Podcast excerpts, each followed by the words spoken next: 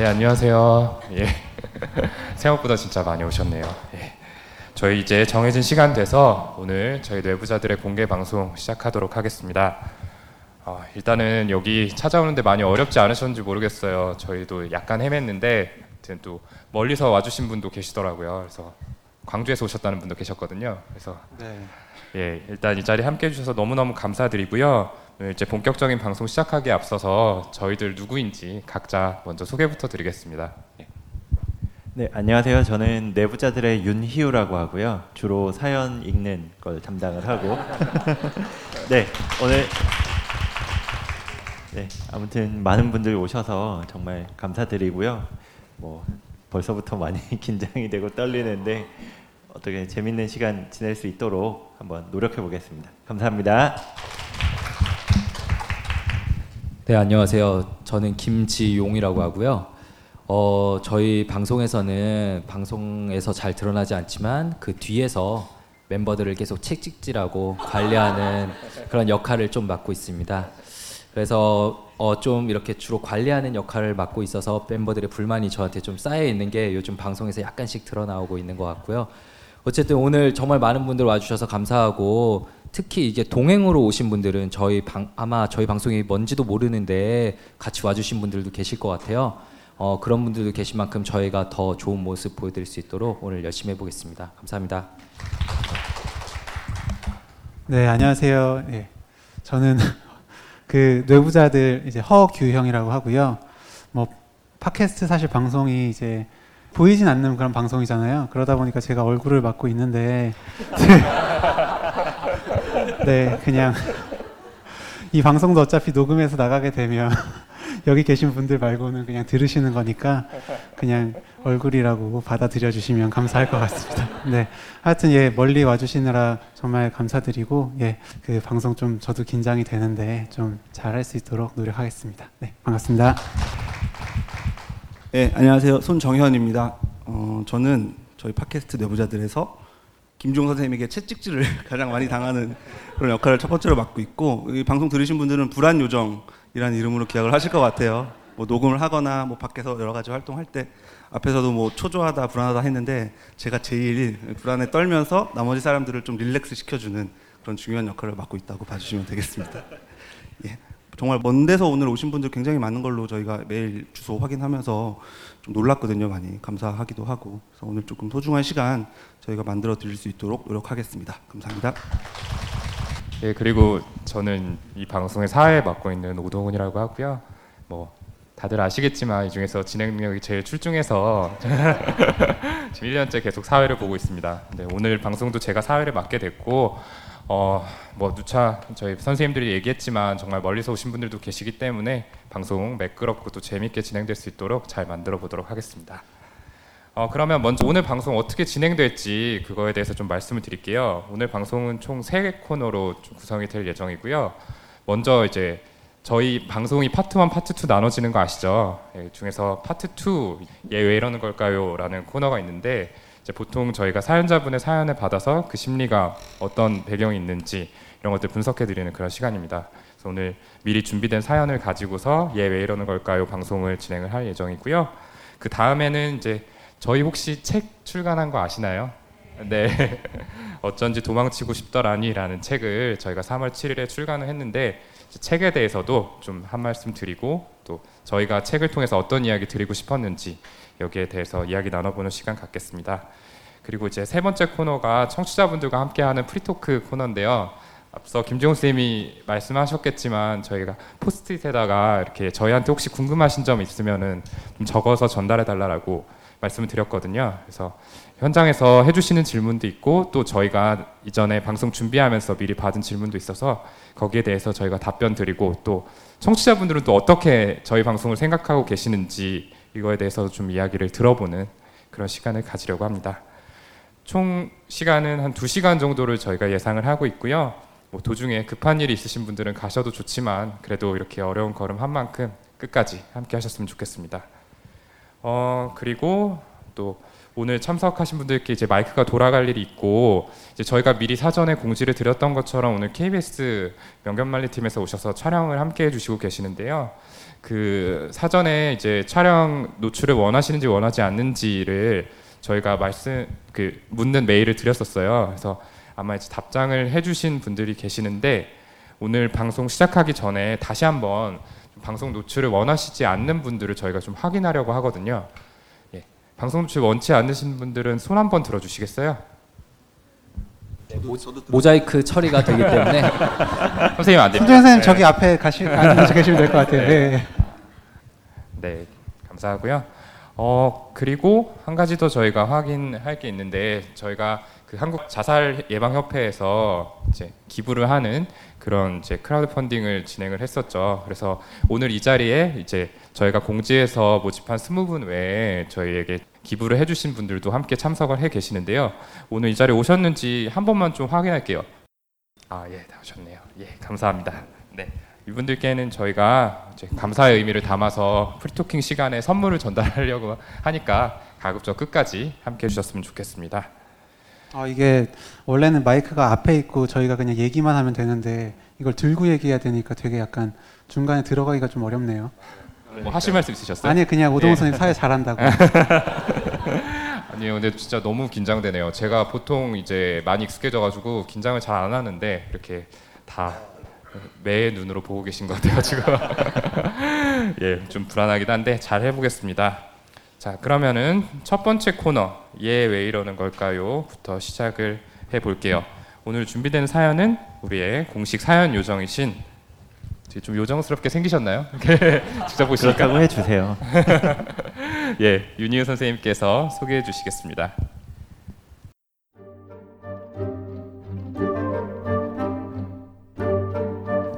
저는 어렸을 때 부모님께서 이혼을 하셨어요. 아버지는 가부장적이고 폭력적인 분이셨어요. 알코올 의존도 있으셨고요. 저와 동생은 하루하루가 괴로웠습니다. 이웃에서 경찰에 신고를 할 정도였으니까요. 아버지는 제가 공부하는 것도 싫어하셨어요. 여자는 상고를 가서 남동생 뒷바라지를 해야 한다고 생각하시는 분이었죠. 어머니가 아버지보다 학벌이 더 좋았던 탓인지 아버지는 제가 성공하길 바라면서도 본인보다 잘나는 건 용납이 안 되는 그런 이중 잣대를 두셨습니다. 가끔 아버지는 어머니에 대한 원망을 제게 투사하는 것 같기도 했고요. 대학만 가면 끝날 거라는 생각으로 버텼어요. 하지만 대학 생활은 도서관과 알바가 전부였습니다. 매달 생활비와 월세를 벌어야 했고 4년 동안 장학금을 받아서 대학을 졸업했어요. 많은 친구를 사귀지도 못했고 동아리 활동 등 다른 활동은 할 수가 없었어요. 그러면서 성격이 좀 소극적으로 바뀐 것 같아요. 아버지 때문에 집을 떠나야 했기에 바로 취직을 해야 했고 제가 가고 싶었던 곳보다는 당장 들어갈 수 있는 회사에 취업을 했습니다. 그 탓인지 대기업에 취업하고서도 이 길이 아닌 것 같았고 1년 만에 퇴사를 했습니다. 그 뒤로도 이직을 두 번 정도 더 했지만 만족스러운 직장 생활을 하지는 못했습니다. 그러다 지금의 남편을 만나 결혼을 했어요. 결혼하는 과정이 평탄치만은 않았어요. 남편은 전문직이었는데 시어머니께서는 좋은 배경에 경제적 여유도 있는 그런 집으로 장가를 보내고 싶으셨던 것 같습니다. 처음부터 반대를 했더라면 결혼을 포기할 수도 있었겠지만 처음엔 반대가 있는 줄 몰랐습니다. 상견례를 끝내고 청첩장까지 다 찍고 난 다음에 대화 도중에 생각지도 못한 말을 들으면서 알게 됐습니다. 그렇게 결혼을 했고 결혼 전 마찰 때문인지 결혼 후에도 트러블이 계속됐고요. 문제는 그때부터였습니다. 저는 제가 나름 열, 정말 열심히 살았다고 생각했거든요. 주변 사람들도 너 대단하다 인정을 해주고 그래서 저는 자신에 대한 자부심이 강했던 것 같아요. 어쩌면 그거 하나로 그렇게 버텼던 건지도 모르겠어요.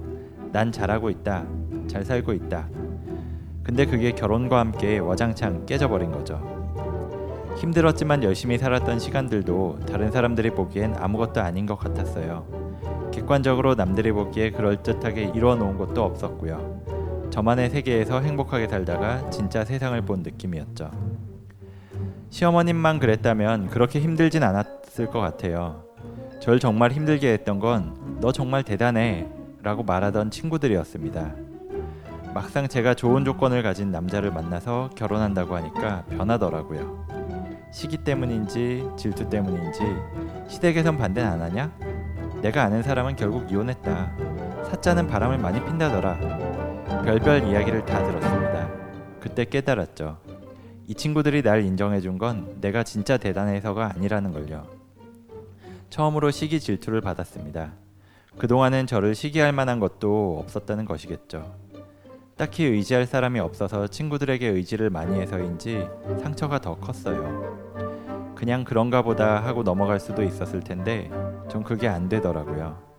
그러다 보니 그런 친구들과는 자꾸 거리를 두게 돼서 마음에 맞는 사람들만 보게 되네요. 결혼 후에 다른 사람들에게 뭔가 보여주고 싶었어요. 그래서 고시를 준비하게 됐습니다. 내가 잘나지면 더 이상 이런 상황에 놓이지도 않아도 되겠지라고 생각을 했어요. 하지만 계속 시댁과 트러블이 있었고 남편과도 심하게 싸우는 날이 많았죠. 시댁 남편과 갈등이 있었던 날은 전 도서관에 갔습니다.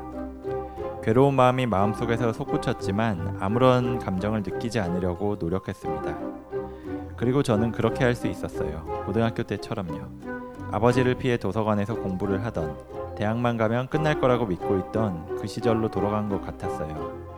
고통스러웠지만 2차까지 왔으니 그만둘 수가 없었습니다. 하지만 2차에서 낙방을 했고 결국 시댁과도 연락을 안 하게 됐어요. 더 허무하더라고요. 왜 그동안 그렇게 힘들어한 건지 시험도 안 됐고 시댁과 잘 지내는 일도 실패했으니까요. 나이만 먹고 인내해온 시간들이 물거품처럼 날아가 버린 것 같았어요.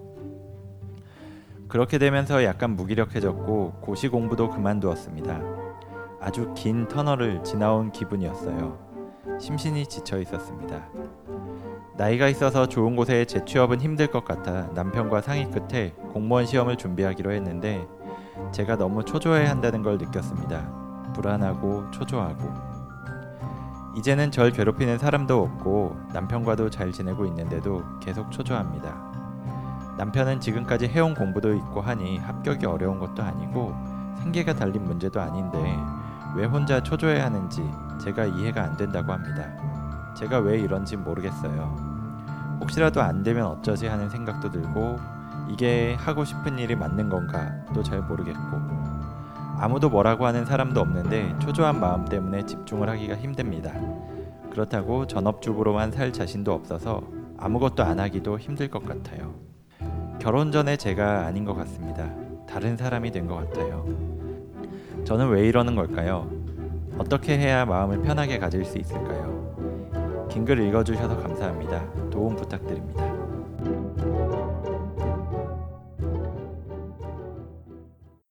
예, 잘 들어봤습니다. 어, 정말 자세하게 이제 본인의 어떤 지내온 과정과 뭐 심리와 이런 이야기들을 적어주셨고요. 사연자분께 감사드린다는 말씀을 드립니다. 어, 일단 요약을 해보자면은 이 남편분하고 또 시댁 식구들과 갈등이 있던 사연자분께서 시험 준비를 시작하셨는데 또 현재도 공무원 준비를 하고 계시는데 이게 좀잘 되지 않을까봐 불안하고 많이 초조하다. 어떻게 하면 마음이 편해질 수 있느냐 이런 사연이었습니다. 우리 사연 요정 선생님께서는 읽으시면서 어떤 생각이 드셨던가요? 예, 일단 읽으면서 아, 정말 되게 힘든 환경에서도 나름대로 열심히 노력을 하면서 사셨다라는 생각을 먼저 받았어요. 뭐 어머니도 이혼해서 안 계신 것 같았고 뭐 아버지는 되게 폭력적이고 그런 상황에서도 내가 살아남을 수 있는 어떤 방법을 찾기 위해서 나름대로 뭐 공부도 열심히 하셨고 그 다음에 대학에서도 뭐 4년 동안 장학금 받으신 데다가 뭐 아르바이트로 생활비랑 뭐 월세랑 다 내셨다고 하셨잖아요. 그거 생각하면 아 정말 열심히 살아오셨는데 근데 결혼한 다음에 이제 도전했던 시험도 안 되고 하면서 꽤 정말 큰 좌절감을 느끼고 계신 것 같은 생각이 들었어요. 그러면서 아 진짜 어떻게 도와드려야 할까 뭐 이런 생각이 제일 많이 들었고요. 네, 맞습니다. 그리고 오늘은 또 특별한 자리니만큼 여기 오신 분들 중에서도 혹시 사연을 듣고 느낀 바가 있었다, 같이 좀 공유하고 싶다 이런 분들 계실까요? 혹시 당황스러우시죠? 좀 갑자기 예고도 없이 막 시키겠다 그래서 뭐 없으실 거 정도는 저희도 당연히 예측을 했고 그래서 그냥 제가 가서 아무 분께나 좀 부탁드리도록 하겠습니다. 어 그래도 이거 제 좀 편견이긴 하지만 이 사연자분께서도 좀 인생을 어느 정도 사셨고 연배가 있으시니까 그런 경험을 하신 분들께서 조금은 더 잘 이해를 해주실 것 같아요. 그래서 조금 연세가 있으신 분께로 제가 출동하겠습니다. 저 원래 이거 누가 나가나 얘기를 했었는데 김지영 선생님이 자기가 연예인이니까 나가겠다.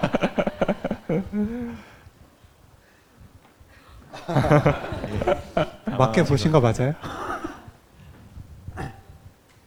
아, 그 저도 결혼을 했는데 그 결혼 생활이라는 것이 이 남편과 나와만의 관계가 아니라 이제 시댁과도 뭐 그러니까 양쪽 양가 집안도 있고 그렇기 때문에 단순한 문제가 아닌데 어, 그런 여러 가지 어려움 속에서 그냥 그래도 뭔가 이렇게 잘 살아보려고 하면서 되게 애를 쓴 그 본인이 얼마나 되게 힘들었을까 이런 생각이 들고 음, 좀 앞으로라도 조금 더 이렇게 마음 편하게 또 스스로를 좀 이렇게 지지하면서 그냥 나 이만하면 괜찮아 이런 마음으로 앞으로 살 수 있는 어떤 그런 선생님들의 질, 그러니까 대, 대답을 듣고 그런 어떤 좀 자기도 답을 얻을 수 있었으면 좋겠습니다.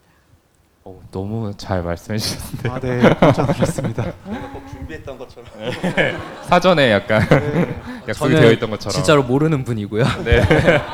저희 멤버가 웬만한 말 발언 드린 것보다 훨씬 얘기를 네. 잘해주신 것 같은데 어, 너무 저는 듣는데 좋아서 다른 한 분 정도 더 그죠. 들어봤으면 네, 좋겠어요. 네. 그러죠. 음. 네, 혹시 나도 좀 이 사연자분께 해주고 싶은 말씀이 있다 하신 분 누구 계실까요?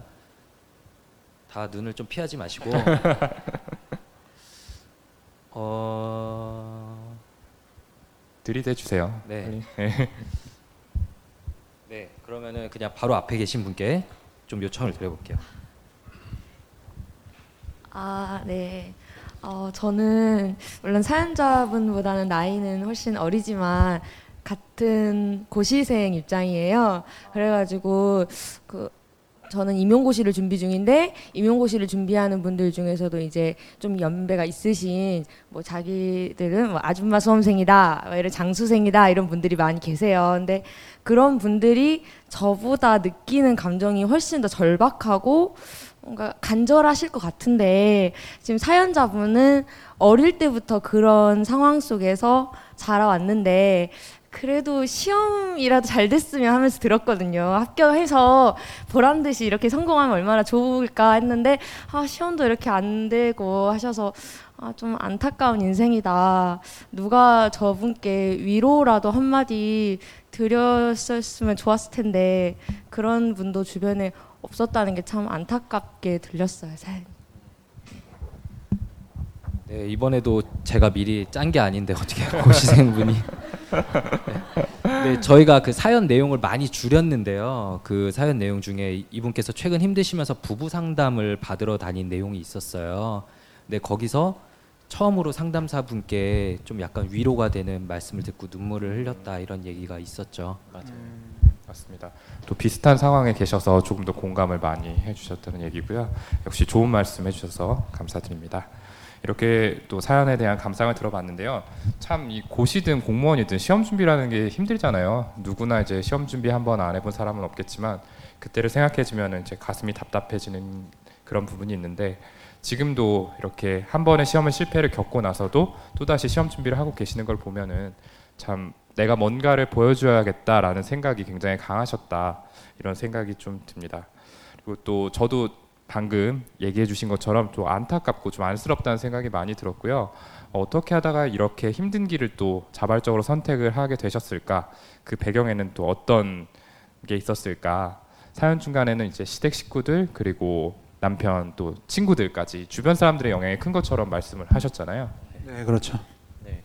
그래서 이분이 뭐 결혼하기 전까지는 나름대로 정말 열심히 사셨다고 하셨잖아요. 아까 제가 말씀드린 것처럼 4년 장학금도 받고 그리고 생활비도 자기가 대학 다니면서 다 벌어서 지내시고 그리고 졸업하고 바로 취직도 하셨었고 그렇게 정말 열심히 사셨었는데 결혼을 하면서는 내가 그동안 이루었던 것들이 다 인정을 못 받는 그런 경험을 일단 하셔가지고 객관적으로 인정받을 수 있는 무언가 도전을 하신 게 아닌가라는 생각이 들었어요. 한, 거기에다가 더해서 아까 의지할 곳이 없었다. 그게 되게 힘들었겠다라고 이야기를 하셨는데 정말로 뭐 가족도 내가 의지할 만한 사람이 지금 없었던 것 같고 게다가 친구들마저도 내가 결혼하기 전까지는 어 정말 너 대단하다 잘한다 열심히 했구나 이렇게 했던 친구들이 완전히 돌변해가지고 자기한테 좀 비난을 하거나 질투를 하거나 이런 걸 경험을 하면서 상당히 큰 좌절감을 겪으셨을 것 같아요. 그렇죠. 그 support system 저희가 뭐 지지 체계라고 하잖아요. 일차적으로는 이제 가족들이 그런 어떤 시련이나 스트레스가 심할 때 지지를 해줘야 되는데 이분은 그게 전혀 안 되는 상황이었지만 다행히도 친구분들이 많이 그, 그 부분을 적어도 이 결혼 전까지는 해주셨던 것 같아요. 근데 이제 결혼 후에 어떤 그런 질투, 시기 그런 것들 때문에 뭐 사연 보니까 한두 번이 아니셨던 것 같아요. 그런 뭐 걱정해주는 척하면서 굉장히 좀 질투하거나 자기를 깎아내리는 얘기를 많이 들었다라고 했죠. 뭐 어, 사자는 바람을 많이 핀다더라. 아닙니다. 예, 아니고요. 예, 뭐 시댁에서 반대 안 하냐, 뭐 이런 말들을 이렇게 걱정하는 척하면서 굉장히 조금 상처를 주셨던 것 같은데 저는 굉장히 이- 특히 그 부분이 마음이 아팠어요. 이제 친구분들한테 상처를 받았다는 부분이.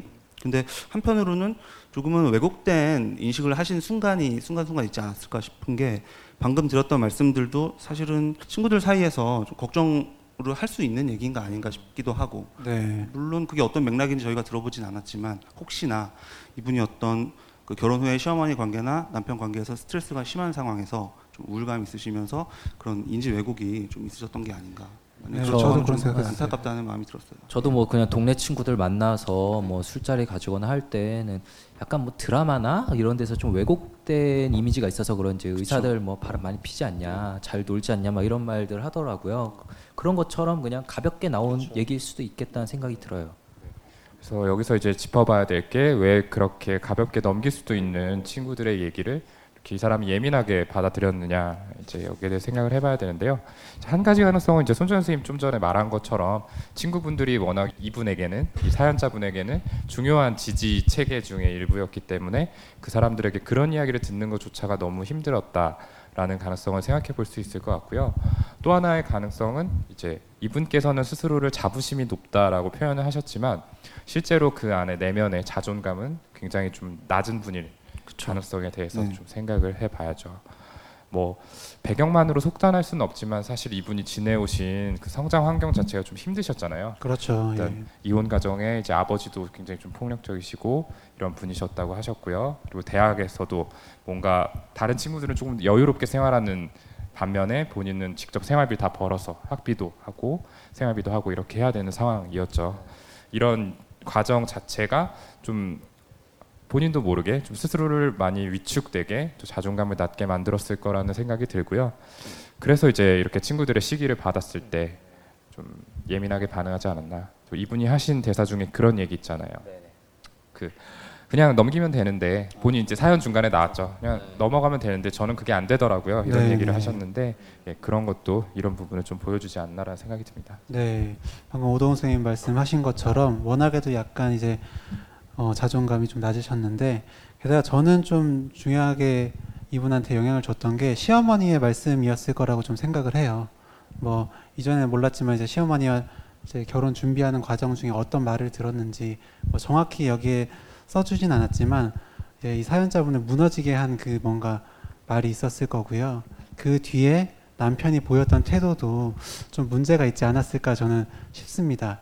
그러니까 결혼 전에야 물론 이제 친구들이 일차적인 지지 체계였겠지만 결혼을 준비하고 남자친구 만나면서는 남자친구가 정말 절대적으로 좀 의지하는 대상이었을 거잖아요. 네. 근데 거기서 뭔가 이제 본인이 생각하는 거와 그런 좀 다른 반응을 보였을 때 사연자분은 정말로 그 낮은 자존감을 어떻게든 좀 유지하고 있는 걸 무너뜨리는 그런 계기였을 것 같고 그렇게 너무 힘든 약해져 있는 상태에서 친구들이 하는 그런 툭툭 내뱉는 말도 좀 더 상처로 다가왔을 것 같다는 생각을 했습니다. 네, 그 뭐 남편이 가운데서 중재를 한다는 게 얼마나 어려운 일인지 여기 계신 선생님들 다 알고 있을 거라고 생각을 하고 네. 그잘 안 됐겠죠 당연히 이제 그 사연자분께서도 많이 예민하시고 시어머님께서도 그런 약간 불만족스러운 거를 가감 없이 좀 드러내셨던 것 같고 중재가 잘 안 되니까 남편하고도 좀 싸우게 되고 그게 정말 자기가 믿고 있던 그 남편에 대한 의미도 많이 떨어졌을 것 같아요. 그리고 그게 이제 결혼 전에 좀 예상을 할 수 있었던 상황이면 모르겠는데 전혀 얘기가 안 됐다 갑자기 얘기가 나온 거잖아요. 상견례까지 마치고 알게 됐으면 사실 배신감도 컸을 것 같아요. 그리고 이 사람을 내가 믿어도 되나 좀 그런 불안도 생기셨을 것 같고요. 그리고 전 또 하나 생각이 드는 게 이분이 이제 낮은 자존감을 본인이 어떻게든 극복하기 위한 방안으로 취해온 게 학업 성취 그리고 취직 그런 것들을 통해서 이루어 왔잖아요. 본인이 어떻게든 극복할 수 있었던 거였는데 이제 시어머니가 지적한 이런 집안 배경 이런 거는 내가 어떻게 아무리 노력해도 어떻게 할 수가 없는 거잖아요. 그건 나의 손을 떠난 이미 과거에 있었던 거니까. 그래서 그동안 내가 아무리 노력해 왔어도 결국에는 어쩔 수 없구나라는 생각에 좀 자존감이 많이 무너지고 회의감도 들고 내가 그동안 노력한 건 뭐였나 이런 생각이 좀 드셨을 것 같아요. 맞아요. 이분이 그 때까지는 정말 열심히 살아오셨고 나름대로는 그 성취감이라고 해야 될지 아니면 자존감이라고 해야 될지 상당히 많이 쌓아 오셨었을 것 같아요. 근데 그게 한 순간에 완전히 부정이 당해 버리니까 난 대학교 졸업하고 뭐 결혼할 때까지로 치면 한 25년 이상, 한 25년, 30년 이 정도의 세월들을 정말로 열심히 뭐 스트러글을 해왔고 노력을 해왔고 스트러글이 뭔지 조금 어려운 말 쓰지 마시고 네, 굉장히 지적으로 보이시네요. 아니, 한글 단어가 안 떠올라서요. 되게 많이 애를 쓰셨고 정말 투쟁, 열심히 투쟁. 음. 네 투쟁에 가까운 그렇게 애를 써오셨는데 그게 완전히 한 번에 부정을 당해버린 거잖아요. 내가 그만큼 쌓아온 것들이 아무것도 아닌 게 돼버리니까 뭐 시어머니 입장에서도 그렇고 앞에서 말씀하신 것처럼 남편이 거기서 중재를 못했다는 게 사실은 뭐 시어머니가 그렇게 비난을 하시고 아니면 싫어하시고 그럴 수도 있는데 그래도 남편이 옆에서 인정을 해주면은 그때까지의 이분의 삶을 인정을 딱 해줬으면은 충분히 버틸 수 있었을 거예요. 근데 그렇지 못하고 아마도 뭐 상상이기는 하지만 순간적으로 뭐 어머니의 말씀을 동조를 했다든지 아니면 동조까지는 아니어도 그거를 지지해주지 못하는 그런 모습을 아마 보이셨을 텐데 그러고 나서 완전히 정말 무너지신 게 아닌가라는 생각이 들어요. 네. 네, 제가 이렇게 부부 상담 지금 하시는 분도 몇 분 있고 이혼 약간 위기에 처하신 분들도 몇 분 있는데 그런 가정 중에 제가 실제로 뵙는 환자분 중에 한 분은 이제 이혼 가정에서 자라셨고 한 분은 일반적인 가정에서 자라신 분들이 있어요. 근데 그 이혼 가정에서 자라신 분의 그 상처라는 거를 일반 가정에서 자라신 분들은 이해할 수가 없어요. 어느 정도 예측은 하겠지만 그게 어느 정도로 좀 위험한 거고 그 사람을 아프게 하는 건지 좀 예상이 사실 많이 힘들고 남편분도 사실은 열심히 도와주셨겠죠. 그러니까 부부 상담도 받으러 가고 너 이거 시험 꼭 봐야 되는 거냐 이렇게 좀 지지적으로 접근하고 있는데 그럼에도 불구하고 이분 입장에서는 좀 부족한 걸 느끼실 수밖에 없었을 것 같아요. 누가 잘못한 게 있는 게 아니라. 네, 그랬을 것 같습니다. 그래서 특히나 그런 이혼 과정에서 자라오셨기 때문에 이혼하는 과정 그리고 그 이후에 각자의 삶이 얼마나 힘든지를 더욱 잘 아시는 분이다 보니까 더 그게 큰 충격이 되셨을 것 같고 아무튼 그래서 나름대로 지금까지 내가 쌓아온 건 무너지긴 했지만 한편으로는 그래도 이분이 워낙 그때까지 열심히 사셨던 분이니까 힘은 남아 있으셨던 것 같아요. 그래서 뭐 고시라든지 아니면 공무원 시험이라도 어쨌든 어디 가서 내가 어, 난 이런 사람이다 고시에 합격해서 어떤 전문직인 사람이다 아니면 공무원 시험에 합격을 해서 나는 이런 일을 하고 있는 사람이다라는 거를 좀 그래도 말할 수 있고 그런 위치에 가기 위해서 정말 노력을 하셨던 것 같아요. 근데 그런 식으로 준비를 시작했지만 그게 잘 될지는 좀 이야기를 더 나눠봐야겠죠. 네, 이제 방금 얘기하신 것처럼 이 사연자분께서 시험, 고시 이런 길을 택할 수밖에 없었느냐가 아마 핵심이 아닐까 싶은데요. 여기 대해서 제가 설명을 드리려고 했는데 지금 두 선생님이 제 멘트를 가로채가지고 약간 마음이 좀 초조해진 상태인데. 게다가 윤희우 선생님 오늘 약간 과도하게 말씀을 많이 하시는데 네, 아, 지금 주목받기 위해서 되게 사전에 약속되지 않은 대사들을 막 하고 있는데, 예, 뭐 맞춰봐야겠죠. 네, 어쨌든 두 선생님이 살짝씩 얘기를 해주셨는데 이 부분은 조금 클리어하게 짚고 가면 좋을 것 같아요. 이 시험이라는 수단이 이제 이분한테 어떤 의미였냐가 중요할 텐데 이분이 이제 지내오신 과거를 보면은 결국에는 이 시험이라는 수단을 통해서 본인의 가치를 계속 좀 보여주고 있었다. 네. 증명해 왔다라고 볼 수가 있거든요. 이제 이분 사연을 보면은 뭐 대학에서는 4년 내내 장학금 받을 정도로 공부를 열심히 하셨고 또 대단하시죠 진짜 예. 4년. 아, 한 번이라도 받으신 적 있어요? 없습니다. 뭘 고민을 해요? 여기 어차피 없잖아요. 여기 한 명도 아, 이 없어요. 중에 있나요? 없, 없죠. 아, 저 받은 적 있어요. 근데 학, 그 성적은 아니었어요. 아, 이래봬도 의대 학생회장을 역임하셨던 분이라 아마 어, 그걸로 네. 맞죠. 네, 깨알 홍보. 제 파트 갉아먹지 말아줄래요? 예민하고 멘트가 없어서 초조해서 좀 죄송해요. 계속 하세요. 네. 네. 어쨌든 이분이 참 그렇게 4년 내내 장학금 받으셨고 또 대기업에 취직 도 하셨잖아요. 이렇게 좀 뭔가 좋은 성적도 받고 좋은 직장에 들어간다라는 어떤 목표를 세우고 그거를 이제 성취하는 과정을 통해서 이분이 낮아진 자존감을 계속해서 좀 보상을 해오셨던 거 아닌가 이런 생각이 들어요. 그래서 이게 어떤 이분의 핵심적인 패턴이었기 때문에 지금 이제 결혼 생활로 충족되지 못하는 어떤 결핍도 이제 시험, 뭐 고시 그리고 네. 또 공무원 시험 이런 이제 목표 지향적인 행동을 통해서 그걸 좀 채우려고 하는 거죠. 근데 지금껏 그것들이 비교적 잘 되었다고 한다면은 어쨌든 고시에 한번 낙방을 하면서 실패를 경험을 하신 거잖아요. 그러니까 당연히 이분 입장에서는 어 이게 안 통하네 하고 좀 초조해질 수밖에 없는 그런 상황이 된 거죠. 네.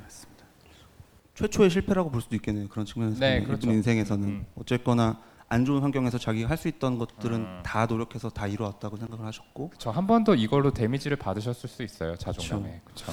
그 원래 직장 생활 하시던 분들이 결혼 후에 이렇게 일단 뭐 잠깐이라도 쉬게 되면 뭐 우울해지시고 굉장히 위축되시는 경우가 있기는 한데 이분처럼 뭐 직장 생활이 원래 만족스럽지 않았다고 하셨잖아요 이분이.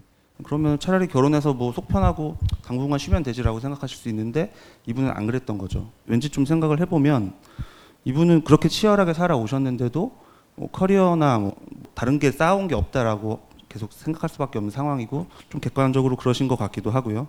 근데 이제 결혼을 해서 아이가 생기게 되기라도 하면 내 인생은 정말로 이렇게 끝나버릴 것 같다라고 하는 이 결혼, 육아라는 좀 우리나라 사회 통념의 그 여자의 삶에서 느끼게 되는 그런 불안감이 있으시지 않을까 싶어요. 원래 결혼이 아니더라도 자기가 굉장히 열, 열심히 이렇게 일을 하면서 커리어를 쌓아가고 이제 꽃을 피울 시기를 기다리던 분들이 뭐 사고를 당하시거나 아니면 어떤 외적인 요인 때문에 그렇게 접게 되면은 이렇게 굉장히 불안해지시고 또 그 반작용으로 이분이 고시 준비를 하신 것처럼 조금은 실현 불가능하거나 아니면 당장은 필요가 없는 이런 목표에 어, 목을 매게 되시는 경우도 있더라고요. 네. 그 저는 사연자분께서 어쨌든 본인의 심리나 이런 걸 좀 잘 파악하고 계신다는 생각을 했었는데 이미 사연에 좀 써주셨잖아요. 과거에 이제 아버지를 피해서 도서관에서 공부하던 그 시절처럼 지금도 힘든 상황을 공부로 이렇게 어떻게 보면 회피를 하고 계시는 거죠. 그렇죠. 예. 네.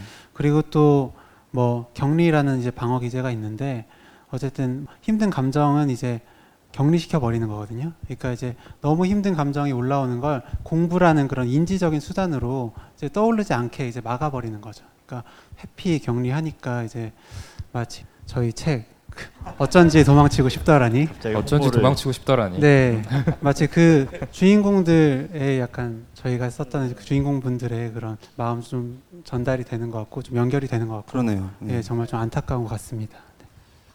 그 사연자분의 남편께서도 지금 그 이분을 이해를 못 하시잖아요. 왜 생계가 어려운 것도 아닌데 시험에 대해서 그렇게 불안해하냐. 네. 그래서 그 이유를 좀 저도 생각을 해봤는데 사람들은 자라나면서 다양한 친구들을 만나고 다양한 학교를 다니고 다양한 직장을 다니지만 그와 달리 자기가 경험한 가정 부모님은 딱 하나밖에 없어요.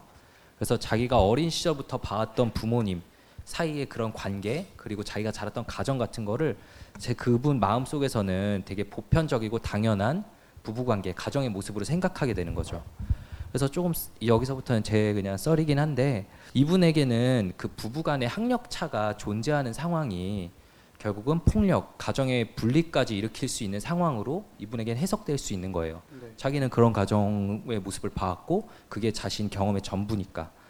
그리고 그 제가 진료를 보면서 그리고 또 저희 뭐 정신과적인 이론에 의하면은 이제 부모님이 좀 이혼을 하시고 그리고 어떤 한 분과만 살게 됐는데 그분이 자신에게 약간 좀 폭력적인 모습 가해자가 될 경우에 지- 이미 떠나가 버린 부모님에 대해서 좀 환상을 가질 수 있어요. 아, 그 사람이 있었으면 이렇지 않았을 텐데. 그 사람은 좋은 사람일 텐데. 근데 게다가 아빠는 본인을 어머니와 약간 비슷한 방식으로 좀 학대하는 것 같이 느꼈다고 했잖아요. 어머니의 모습을 나에게 투사하는 것 같았다. 그런 상황에서 이분은 어머니와 자신을 무의식 중에 좀 동일시할 수밖에 없었을 것 같아요. 그러니까 아버지가 성적을 가지고 자기를 괴롭히는데도 똑같이 성적을 통해서 그걸 극복했자 했던 거죠. 네, 네. 그래서 이분 마음속에서는 무의식에서 어머니와 나는 같은 존재로 좀 느낄 수 있고 어머니가 이혼을 하셨기 때문에 나도 결국은 이혼을 하게 될 거다라는 깊은 불안이 저는 약간 있을 거라고 생각해요. 그리고 그런 불안이 있으니까 그걸 가라앉히기 위해서 뭔가라도 해야 되고 간절하게 고시에 매달리고 있는 거라고 저는 좀 생각을 했어요. 지금까지 저희가 좀 이분이 왜 이렇게 고시에 매달리는지에 대한 좀 저희의 생각을 알려드렸고요. 이렇게 좀 알려드리는 게 끝이 아니라 저희가 좀 조언을 드려봐야겠죠. 그래서 저부터 먼저 말씀드려보면 사연자분은 항상 남들에게 좀 좋아 보일 수 있는 것, 더 정확히 말하면 남들에게 이게 인정받을 수 있는 걸 기준으로 노력을 해왔어요. 근데 어떻게 보면 그 성취가 자신이 진정으로 원했던 것이 아니니까 그렇기 때문에 직장 생활에서도 항상 만족을 못하고 그만두셨던 것 같아요. 그러니까 지금 시점에서라도 내가 진짜로 원하는 게 뭔지, 내가 앞으로 하고 싶은 게 뭔지 이거에 대해서 한번 고민을 해보시고 그걸 바탕으로 앞으로의 인생 계획을 새로 좀 마련했으면 하는 생각이 들어요. 네, 좋은 얘기 잘 들었고요. 많이 발전했네요, 김종수. 어, 예, 되게 말씀을 잘하셔서 약간 깜짝 놀랐습니다. 예, 저도 저도 질 수 없으니까 한 말씀 드려보자면은, 네, 이제 이 사연자분께서 초조해 하시는 이유가 시험에 합격하지 못할까봐 불안하신 것도 있겠지만, 저는 한편으로는 이제 그걸 통해서 얻을 수 있는 인정이라는 걸 지금 목을 메고 계시는 상황이잖아요. 인정을 받으려고 이제 남편과 시댁한테 내가 공무원이 되거나 고시를 합격하면은 인정받겠지. 그러니까 결국 이 인정이라는 게 지금 이분의 핵심이거든요. 네. 근데 이 인정이라는 게 진정으로 가치가 있는 건지 이분께서도 지금 확신이 없는 상태에서 시험 준비를 하고 있기 때문에 굉장히 초조하고 불안하신 거라고 생각을 해요. 이제 이미 친구분들 통해서 다른 사람들의 인정이 굉장히 좀 더덥고 어떤 얄팍한 것 이런 걸 이미 깨달으신 상태거든요. 이 사연자분께서 얘기를 하셨잖아요. 진정으로 내가 대단해서 인정을 하는 게 아니라 단지 그때는 시기 질투할 게 없었을 뿐이다. 그러니까 조금 그 인정이라는 게 굉장히 뭐 중요하면서도 한편으로는 한순간에 없어져 버릴 수도 있는 그런 허무한 거거든요. 근데 지금 또다시 그 덧없는 거를 손에 쥐기 위해서 계속해서 시험 준비에 목은 메고 계시는 상황이다 보니까 본인 안에서도 뭔가 불편함이 있고 마음이 좀 불안해지고 이런 거라고 생각을 합니다. 네. 사실 저는 이 사연을 들으면서 굉장히 공감이 많이 됐어요. 이제 제가 굉장히 비슷한 패턴이 있거든요. 그러니까 좀 저희 그 초기에 이 내부자들 방송을 계획하기 전에 이제 제가 이제 시골 보건소에서 일을 했어요. 근데 시골 보건소에서 하루 종일 그냥 정신과랑 상관없는 일을 하다 보면 그리고 주변에 딱히 만날 사람들도 없고 저녁 6시 땡 하면은 이제 쭉 그냥 관사에 그쵸. 처박혀서 네, TV 유배 보고 유배 생활과 비슷하죠. 어, 그러다가 자고 어, 이런 인터넷, 생활에 인터넷이 되는 감옥 생활 뭐 네네 네, 굉장히 좀 답답하고 근데 선생님 선생님 되게 좋아하잖아요. 그립습니다. 저랑은 좀 성향이 달라서 아니 마찬가지였잖아요. 그 생활을 즐거워했던 것 같은데 근데 저는 한편으로는 좀 되게 괴로웠어요. 그러니까 뭐랄까 되게 정체되어 있다. 내가 발전하지 못하고 여기서 도태되어 간다라는 느낌이 강했거든요. 그 얘기를 저한테 두어 번 예, 했던 기억이 예, 나네요. 그래서 되게 고민 상담을 많이 했어요. 그러면서 또 주변에 뭐 동기들이나 아니면 이제 선후배들 보면은 일찌감치 사회에 나가서 자리 잡고 있는 분들이 계시거든요. 그거를 보면은 또 작아지고 또 위축되고 왜 이쪽 보면서 얘기해요? 예, 꼭 김지훈 선생님을 지명한 건 아니고요. 지금 많이 극복했습니다. 예. 근데 그 당시에는 이제 그런 이제 자존감이 낮아진 상황을 극복하기 위해서 제가 생각한 게 로스쿨을 가겠다는 거였어요. 저는. 예. 예. 전 이제 정신과 전문의까지 하고 난 다음인데 사실 일견 생각을 하면은 로스쿨 간다는 게 말이 안 되잖아요. 30대 중반에 다시 시험을 준비해서 하는 게 좀 일반적인 상황은 아닌데도 그때는 로스쿨을 가야겠다 이렇게 생각을 한 거죠. 그리고 그때 비슷한 시기에 다른 과 전문의 자격증을 또 따면 어떨까라는 얘기를 네, 그런. 상담도 했었어요. 굉장히 그러니까 뭐 이게 방송에 나갈지 모르겠지만 굉장히 좀 사이코틱한 얘기까지. 지금 생각해 보면 좀 그래요. 네, 사이코틱의 의미는 저도 술 먹는데 그런 얘기를 네, 하는데 제가 실제로 이런 얘기를 네. 했었어요. 네. 정, 정신 차리라고. 네. 현실 검증력이 많이 그러니까 떨어진 얘기를 주변에서 때가 많은 있었죠. 얘기를 해줬는데 네. 당시에는 꼭 자격증을 하나 더 따서 뭔가 내 낮아진 double board 어. 두 전문의 자격증으로 자기가 이렇게 큰 뭔가 유명한 사람이 되겠다. 네네네 그런 그렇죠. 거였죠. 네. 그러니까 뭔가 자존감을 보상하기 위해서 자격증에 좀 목을 맸던 것 같아요. 그래서 막 로스쿨 가이드북도 찾아보고 실제로 좀 이렇게 알아보기도 했어요. 그러고 나서 이제 와이프한테 마음의 준비를 하고 아 나 이제 이거 끝나면은 로스쿨 가보겠다라고 딱 얘기를 했는데 와이프가 딱 듣더니 아 네가 진짜 가고 싶은 거면은 가라. 근데 자기가 보기에도 이제 방금 선생님들이 얘기한 것처럼 그냥 네 불안한 마음을 그 자격증이라는 걸로 위안받으려고 하는 것 같다. 이런 얘기를 많이 했거든요. 이제 그 말이 훌륭하시네요 정말. 네. 네. 저보다 낫죠 정신과. 맞아요. 네네네. 그 얘기 못 들었으면 아마 double board로도 만족 못하고 뭐 triple board 그러니까요. 계속 보다. 네네네. 그러니까 뭐 두 개 따면은 또 세 개 따고 싶고 또 따고 싶고 이런데, 그러니까 이제 제가 드리고 싶은 말씀은 그렇게 어떤 목표를 세우고 성취를 함으로써 자존감을 실제로 보상받을 수 있는 건 맞아요. 맞는데 그 목표를 달성을 하게 되면은 거기서 그치는 게 아니라 다음 목표를 또 찾게 된다는 거죠. 불안감이 해소가 되지가 않아요. 그러니까 사실 이분께도 좀 그런 말씀을 드리고 싶고요. 이게 참 근본적인 해법이 아니다. 그래서 저도 이분이 이제 좀 본인이 진짜 하고 싶은 일인지 이거를 돌이켜 보는 게 최우선이라고 생각을 하고 이제 또 나아가서 이제 항상 이런 목표 지향적인 행동을 하시는 분들을 보면은 행복이 먼 미래에 있다고 생각을 해요. 그러니까 미래의 행복을 위해서 내가 지금 준비를 해야 훗날 행복해진다라고 생각을 하는데 행복이 미래에 있는 게 아니라 실제로 현재에도 존재를 하고 있거든요. 그래서 현재에서 행복을 찾으려는 시도를 하셨으면 좋겠습니다. 라는 생각을 해봤습니다. 의외로 진짜 행복은 가까운 곳에 있잖아요. 와 뭐 진짜 어떻게 어떻게 쳐줘야 될지 모르겠네요. 아, 네, 네. 아, 제 마지막 멘트 별로였어요. 뭐 라디, 라디오 방송 뭐 closing 멘트 하시나요? 네, 네. 이제 이 정도로 이제 저희가 드리고 싶은 말씀은 다 드린 것 같고요.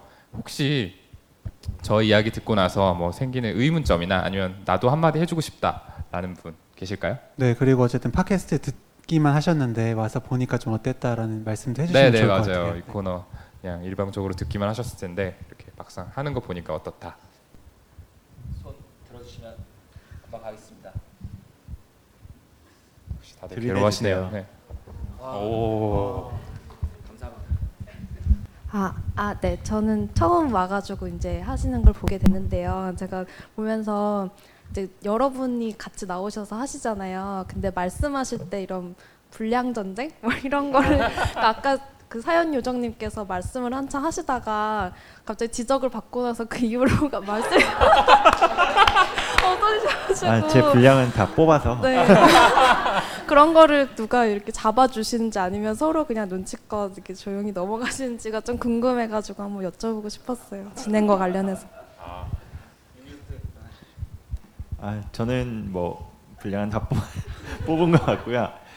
아, 뭐 저희끼리 그냥 평상시에는 뭐 하다가 보면은 하다가 원래 대본에 있는 것보다 더 많은 생각들이 막 떠오르면은 하거든요. 근데 대체로 그런 생각들이 저희가 가지고 있는 생각이 비슷했던 것 같아요. 그러다 보니까 미리 내가 준비해 놓은 대본을 대사를 앞 사람이 다 해버리는 경우가 사실 심심치 않게 있었거든요. 그러면은 뭐 눈치를 주기도 하고 아니면 오늘처럼 직접적으로 이야기를 하기도 하고 보통 이렇게까지 직접적으로 얘기 안 하는데 오늘 굉장히 좀 욕심이 났나 봐요 이 자리에서. 네 그래서 좀 오늘은 지적을 당한 것 같고요 평상시에도 지적을 많이 당합니다 네 아마 프리토킹 편 들으신 분은 저희가 이거 멘트로도 한 적 있나요? 윤유 선생님 그 왜 이렇게 말씀이 없냐고 closing 좀 하시라고 그런 얘기도 했었죠. 네. 그래서 실제로 뭐 분량으로 저희가 뭐 갈등을 빚거나 그러지는 않지만 애초에 이제 대본 준비를 할 때 어느 정도 프레임은 짜놓고요. 이제 적당히 이제 네. 이야기 돌아갈 수 있도록 네. 그리고 제 분량이 좀 적은 것 같다라고 하면 막 중간에 끼워서 넣거든요. 네. 지우기도 하고요. 막 다른 사람과 이름을 바꾸기도 이름 하고. 바꾸는 거 많이 하죠. 아, 예, 이름 예. 바꾸는. 뭐야 김지용 왜 김을? 허로 뭐. 바꾸고 뭐 그런 식이죠. 예 그런 식으로. 이 정도로 마무리. 아니 혹시 한 분 정도 더 아무 말씀이나 저희에게 하는 말씀이나 아니면 이 사연자분께 해주시고 싶은 말씀 있으시면 한 분만 더 받아보면 제일 좋을 것 네. 같네요. 없으면 또 가야 되는데 제가 또 뭐 좋은 말씀 아니더라도 뭐 쓴소리, 날카로운 비판 얼마든지 좋습니다. 네, 안녕하세요.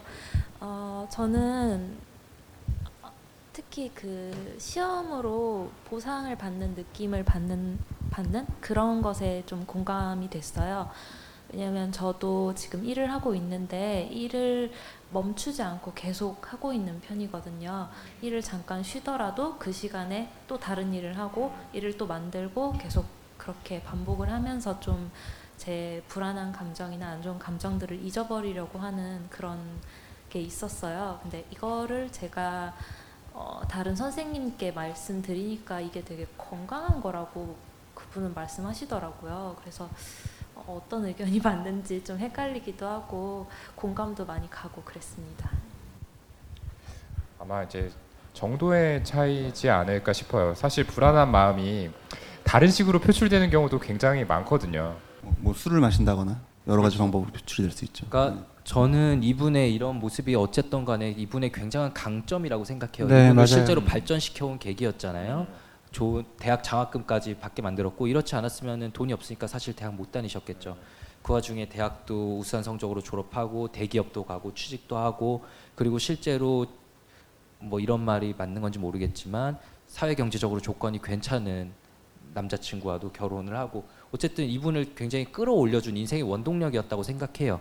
그런 게 분명히 장점으로 작용할 수 있지만 오동원 선생님 말한 것처럼 정도가 이제 지나치게 돼서 자기를 너무 힘들게 할 때는 좀 수정할 필요가 있다라고 좀 생각이 네, 들고요. 그러니까 그 지금까지 해오신 거에 나는 충분히 잘했어, 나는 잘한 거야라고 좀 더 믿고 예, 그걸 좀 자존감의 원천으로 좀 삼으셨으면 좋겠어요. 저희한테 뭐 이런 비슷한 사연 메일 보내신 분들 많잖아요. 뭐 계속 쉬지 않고 나를 채찍질을 하게 된다. 너무 마음 힘들다.